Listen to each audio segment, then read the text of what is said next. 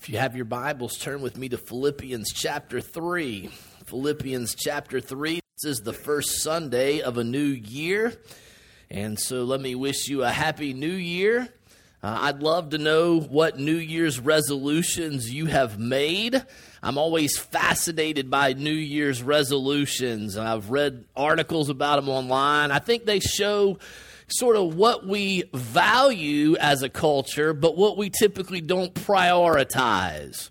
It shows what we value or what we think we should value, but in our everyday lives, we kind of let it slide. And at the beginning of a new year, we say, Oh, I need to make this a priority and I need to prioritize this again. Most of the New Year's resolutions that I uh, hear are, are physical, right? I'm going to lose weight, I'm going to exercise more, I'm going to eat better. Most of that's the most often made resolution is something really physical. Sometimes it's financial. I'm going to get out of debt this year. I'm going to spend less. I'm going to save more. I'm going to budget better. So sometimes it's physical, sometimes it's financial. Many times it's occupational right? I'm going to do better at my job this year. Uh, I'm going to get a new job this year. Uh, I'm going to start a new business this year. Sometimes it's just something mental. I'm going to manage stress better. I'm going to stop procrastinating. I'm going to do better with self care, something that I should value, but I don't prioritize. Sometimes it's something relational. I want to spend more time with family or friends. I suppose New Year's resolutions are good. I do think it's good to reflect on our past, to think about how we fall short and how we can do better. And resolve to do better. We don't just have to do that at the end of a year, but we tend to do it at this time of year, and I think it's a good thing. but as a pastor, you might expect me to say. I get concerned sometimes because the, the things that I read about and I hear us talk about are, are physical and financial and occupational and relational and, and mental, but rarely do I hear any spiritual resolutions. Out of all the articles I read, there was one that said, I'm going to resolve to read more. And in that one was I'm going to read the Bible every day. And if you ever hear a spiritual resolution, that tends to be what it is. And that's great. If you're planning to read through the Bible this year, that is wonderful. I, I hope that you make it through. Somebody sent me a text saying that they made it through the Bible last year and are planning to do it again. And I'm so uh, thankful and, and want to encourage that. But but I'm just grieved sometimes. And you say, well, you're of course you're going to say that. You're a pastor. You're looking for people to think about and talk about spiritual things. But I think it reflects our heart, what we value and what we prioritize, to not even have spiritual things on the list. So I thought, well, maybe all these things I'm reading online, maybe these folks are just not believers. Maybe they're not Christians, and so of course they're not prioritizing spiritual things. They don't value them. And so I felt pretty good about that explanation until I read this uh, study done by the Barna Research Institute. If you're familiar with George Barna and his ministry in California, it's a research marketing firm and they do all kinds of surveys across the nation. And so they asked 450 people who identified as born again Christians. These are adults. All of them say that they're born again. They asked this question What is the single most important thing you would like to accomplish in your life? What is the single most important thing you want to accomplish? Did you know 80% of them do not mention anything spiritual? of born again Christians. The number one answer being a good parent, raising good kids. That's great. I think that you should. I don't know about higher than, you know, something spiritual. People mention financial security, retirement funds, completing or furthering my education, making a difference in the world and helping other people. I think that's great. Experiencing career success, having a good job or a good career, having good health, having a good marriage, being a good person, being known as a good person, having a good life, being happy, being fulfilled. All these are good things, but 80% of born again Christians not mentioning something spiritual when asked what's the single most important thing you would like to accomplish in your life. That grieves me. It worries me a little bit. Um, you may think, well, what should the answer be? What should I say, Pastor? What is it that you think everybody should be? Well, I think born and evangelical Christians might say something like, um, I want to know Jesus more.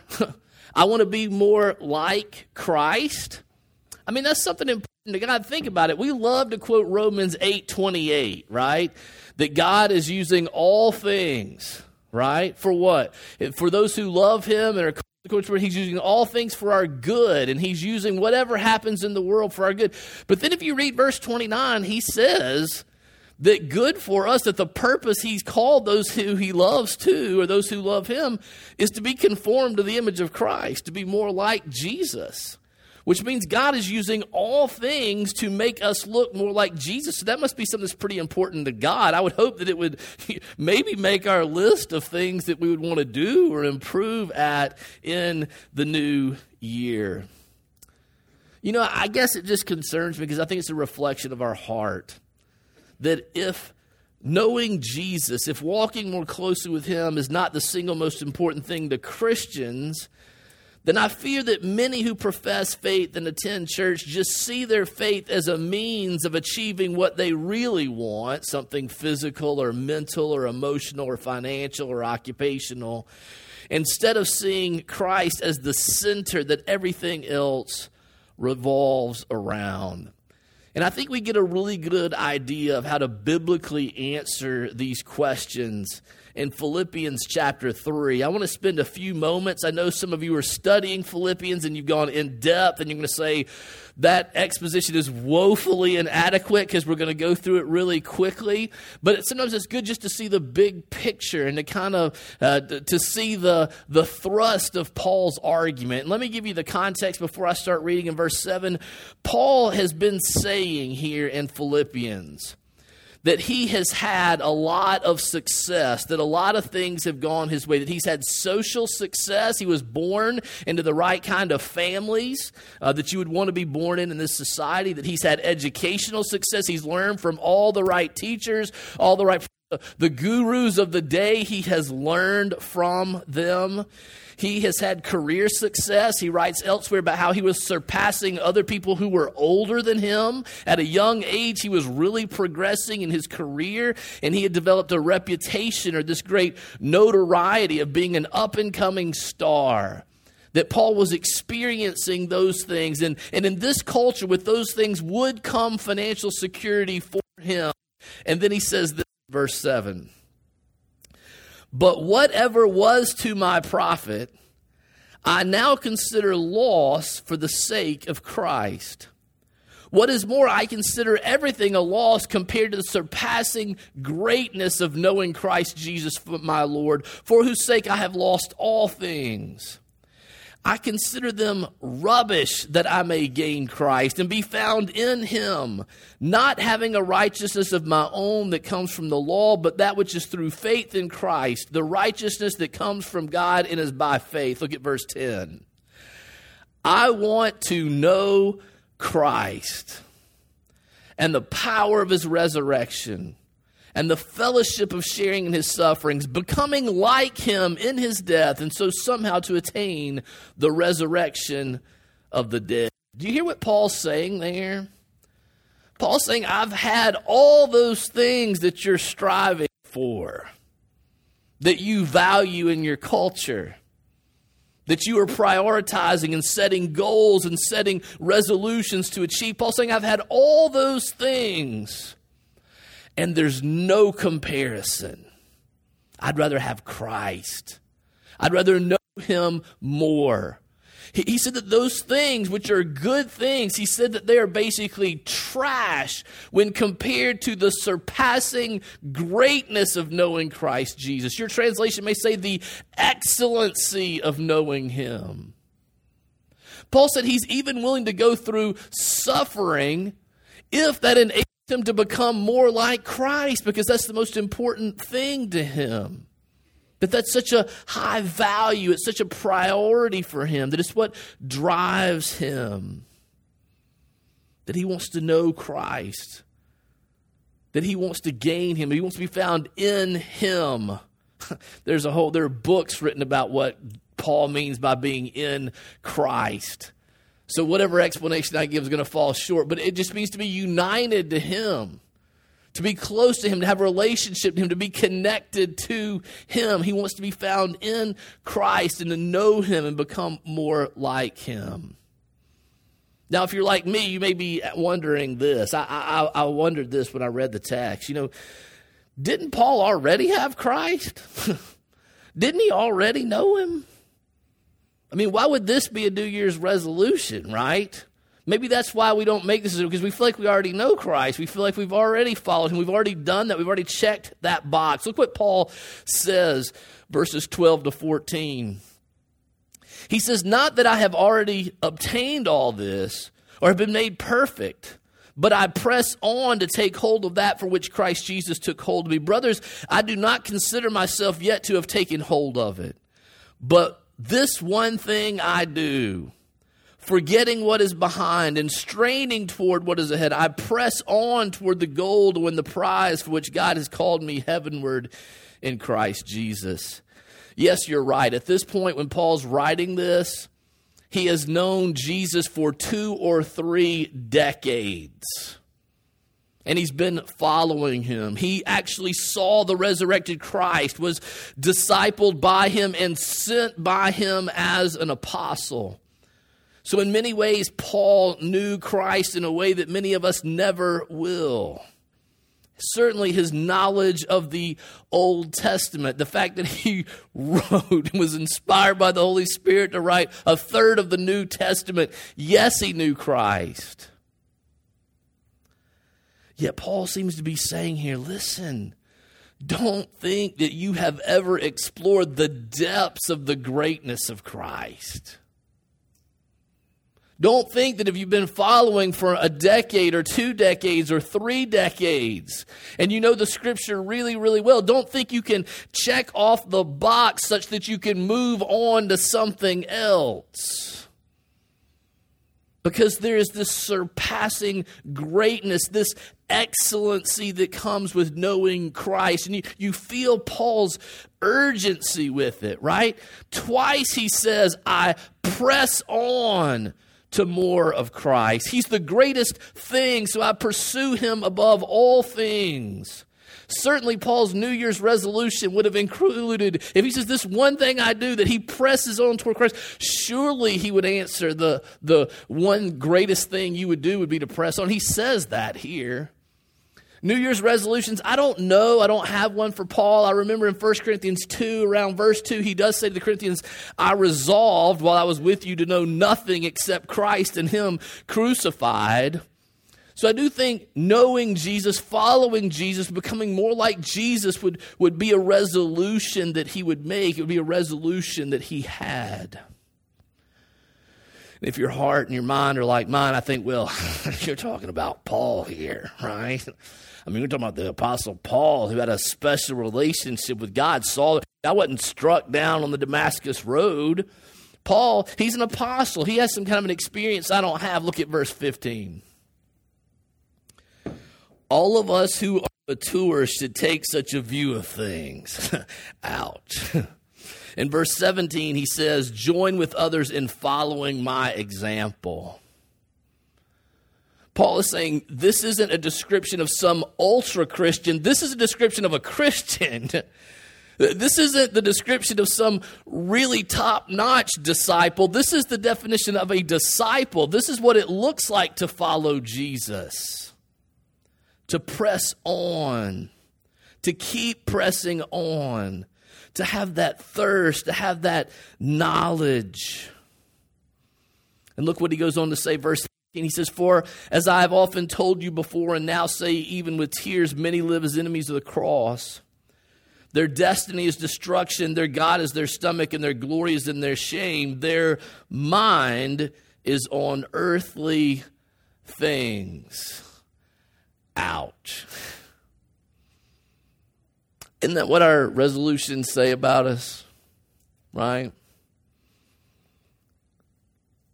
when we focus on the physical, the financial, the occupational, the relational, and not the spiritual, doesn't that just show that our minds are on earthly things?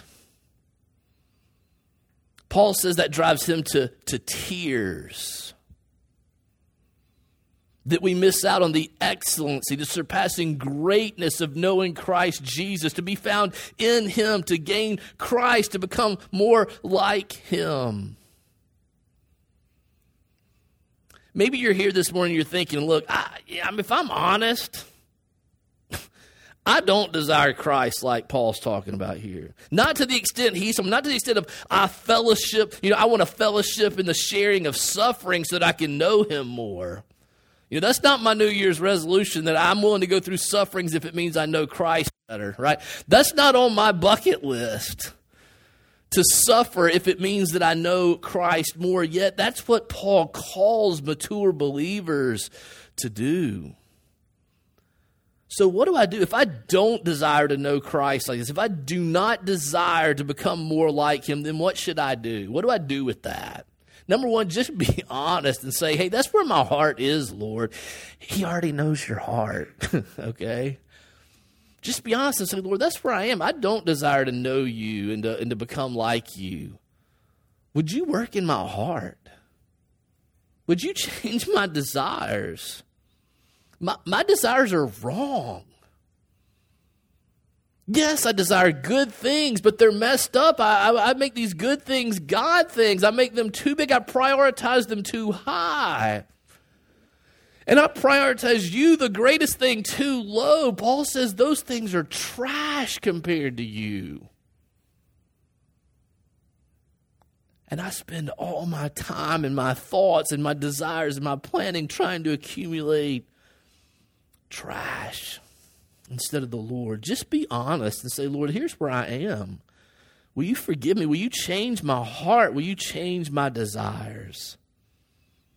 We're going to have some time later in our service. We're going to serve communion. And, and, and, it's going to be a prolonged time. I'm going to try to preach shorter so that we have more time at the table. And, and I want you to take this time to, if that's where your heart is, if to take inventory, if that's where you're, just to be honest with God about that and ask Him to come and change your desires. Now, what if you're here today and you do desire to know Christ and become more like Him? You've heard this somewhere, you're like, yes, dang it. I didn't put that in my New Year's resolutions. And I should. I know that that is important. I know that Christ is better than all things. I know that I should prioritize Him. I do want to follow Him. I do, in my better moments, when I'm in my right mind, I know that that is what I should desire, and I know that that is what I should do. How do I do that? How do I get to know Jesus better in 2020 and become more like him this year? Well, after years of study and debate, after, of course, based on the scripture, after trial and error, here at Redeemer Church, we have really worked hard to set out a clear and accessible path for people who want to follow Jesus, for people who want to get to know him better, for people who want to learn to walk more closely with him. And of course, each one of those letters in path spells something out. And so I, I, still think this is the best shorthand. How do I know Jesus better? How do I follow him? It, it, here at Redeemer, the way we talk about it is path. There are other places that do similar things. This is just our vocabulary, our vernacular. And so I want to introduce it to you. What if I want to follow Jesus? I want to get to know him better. There are four things P, prayer and Bible reading every day. Now, think about that with me. You don't have a real relationship with any person that you don't talk to and that you don't hear from on a regular basis, right? I mean, that's just how relationships work. If you don't ever talk to them and they don't ever talk to you, then you ain't got a relationship with them, right? Not really, not a real relationship. And the same is true with God. He's a person. And the way that we talk to him is in prayer. And he's one of the ways, one of the main ways he speaks to us is through his word. And so at prayer and reading the Bible and being in his word is every it's just how we have a relationship. It's just how we talk to him and how he talks to us. I would encourage you to read the Bible every. Don't feel like you have to read the whole thing in 2020. I used to do the, you know, Robert Murray M'Cheyne, try to read all these different passages and stuff. Now I do the New Testament in a year. Bible Gateway has an app, helps me do it, right? It pops up. The first thing I do every day is read just a short passage of Scripture, and it really influences my mind and my thinking for the day. Find what works for you, but be in the Word every day. And for prayer, if you're not sure what that looks, come back tonight at 5:30. We're going to eat together at 6:15. We're going to pray. You don't have to say a word. You don't have to pray out loud. You can just sit and observe, and I promise you you'll learn and you'll see what it looks like to pray. And you'll learn some ways to talk with God if you come back tonight 5:30 for dinner, 6:15 for prayer here in our worship service. That's the P, prayer and Bible reading every day. The A is attend on Sundays. Preached a whole year on this. I did a whole sermon series on A, okay? So I can't say everything here. But what I learned in that study is about attending on Sundays is this God is present when his people are gathered in some way that he is not present when he's with you by when you're by yourself. I don't know how to explain that, but the Psalms say he inhabits the praises of his people. In Matthew, Jesus says, whenever two or three are gathered, that I'm with them. The epistles say that. You know, Paul and Peter both talk about that, that uh, are, my people are living stones. And when they come together, he inhabits them with this Shekinah glory that his presence that's real and palpable comes together when his people gather in a way that we just don't see when we're by ourselves. I mean, that's just what the scripture says. And so to really encounter God, I think it's important to be here on Sundays. And the Holy Spirit can use whatever He wants to to make you into the person He wants you to be. Okay, let me be clear about that. But He typically uses some very common things. And what he typically uses to change us into the people he would have us to be is the word, which we're in every day, but specifically the, the preaching of the word that we hear on Sundays. Why does God use foolish preachers? I don't know. But I'm so glad that he does. But he uses the word, especially the preaching word, the sacraments, which those things only happen when we gather together the preaching of the word and the sacraments. And we're going to have a chance to come and to do that today. And, and hopefully you'll experience a greater closeness with him through that time that we spend at the Lord's table. But he uses the word, and especially the preaching of the word, he uses the sacraments and he uses prayer to draw us closer to him. And so it's important that we attend on Sundays. T, take time to be in a small group. Um, here at Redeemer, we have a couple of different kinds of small groups. You may have heard about our C groups or community groups. Uh, that's when a dozen or 15 or so folks get together, uh, usually on Sunday nights. A couple of meet at the church, four or five meet in other places in the community in people's homes. We fellowship with one another, we pray with and for one another, we discuss the sermon. We just have seen and experienced that being in a community of other like minded people who are trying to follow Jesus and trying to get to know Him better helps us to get to know Jesus better. And I see how somebody else is applying this truth in their life, and it helps me to apply those truths in my life, right? It helps me to see what other people are struggling with, how God has answered their prayer, and encourages me to pray to God and to look to Him for answers the one another's in Scripture, you can't experience in your boat fishing on Sunday morning by yourself right? You only learn to, to love one another and serve one another and to, to be kind to one another if we're with one another. And so the one another's of Scripture can only be learned in these community type groups. And so we have C groups. You may not have heard about a second kind of group we have. I call them D groups, discipleship groups. It's a smaller group, it's a little more intentional, it's a little more commitment. The best way I would know to describe it to you would be like as if you've ever been coached before, you ever had mentoring. Maybe you had a coach that helped you get better in athletics or sports, or if you had financial goals, maybe you worked with a financial advisor, or if you have physical goals, maybe you've worked with a physical trainer before, maybe you've had a mentor at work or someone in your profession that you learn from that's a little further down the road in your profession than you are, and you can ask them questions and you can learn from them. That's sort of what the discipleship groups are like. It's like having a coach or a mentor at church who helps you with growing spiritually, who helps you to get to know Jesus better and become more like Jesus and to more and more integrate your faith into all of life. It's, it's a smaller group, usually just three or four folks. There's more commitment, it's a little more intentional, it's a little more personal. If that's something you are interested, you want a, a spiritual mentor, you want a spiritual coach, email me. Uh, Dakota said, Are you sure you want to put your email? I just, yes, email me if that's something that you want.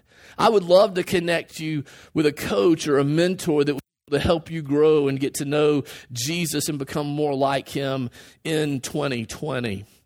So there's prayer and Bible reading daily, attend on Sundays, take time to be in some kind of small group, whether it's a C group or a D group. And then the H is have a personal ministry. If you're doing these other three things, then maybe the next step for you is to be a spiritual coach or to mentor other people. If you've ever taught something, you know, you learn it better than the students ever do. And sometimes when you lead someone else, you learn so much about the faith on your own. God really uses it to grow us. So maybe your personal ministry, maybe coaching or mentoring. If that's something you're interested in, email me that too. Hey, I'm interested in being a mentor, a spiritual mentor, or a spiritual coach. We can talk about that and help you and, and help you do that here in this place. We would love to match up people who have that desire. Because path is the clearest way I know to get to know Jesus better and to learn to walk with him more closely. Listen, I hope you have a great 2020. I hope it's a great year for this year. I hope that all your New Year's resolutions, you work hard and you keep them.